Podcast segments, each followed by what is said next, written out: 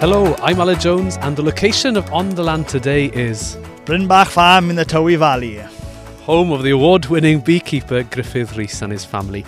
And Griffith's actually showing me some of his beehives now. What exactly have we got in front of us? So we're in my home apiary. This is my main apiary. It's where I keep most of my bees. Uh, simple reason that I'm here most of the time. So behind us now we've got the big hives. These are the hives that live here full time.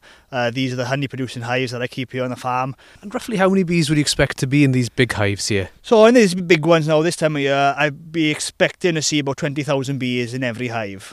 You see, it's an incredible amount of number, but how, how much honey would a bee produce in a lifetime? So it's quite sad, really. The honeybee itself would only produce one tenth of a teaspoon in its lifetime, and you think, well, how can you make enough honey to sell if that's the case? Well, the queen will lay 2,000 eggs a day in the summer, there'll be 70,000 bees in a hive, and uh, you've got plenty of fresh staff coming through, and you've got 2,000 new bees coming into the hive every day, and uh, that's just how it works. So they've got to work incredibly hard, and you've got to have a lot of them to produce the honey. Um, but what makes the honey taste so good here?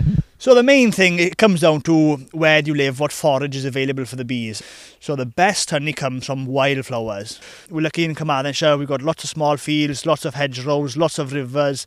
That's where the wildflowers are.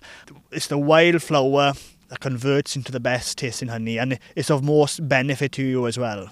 And how far would the honeybee travel to find the nectar? Well, the honeybee would fly three mile one way, no problem. So a round trip of six miles, it'll do that several times a day, uh, no problem at all. The honeybee will fly 50 miles an hour.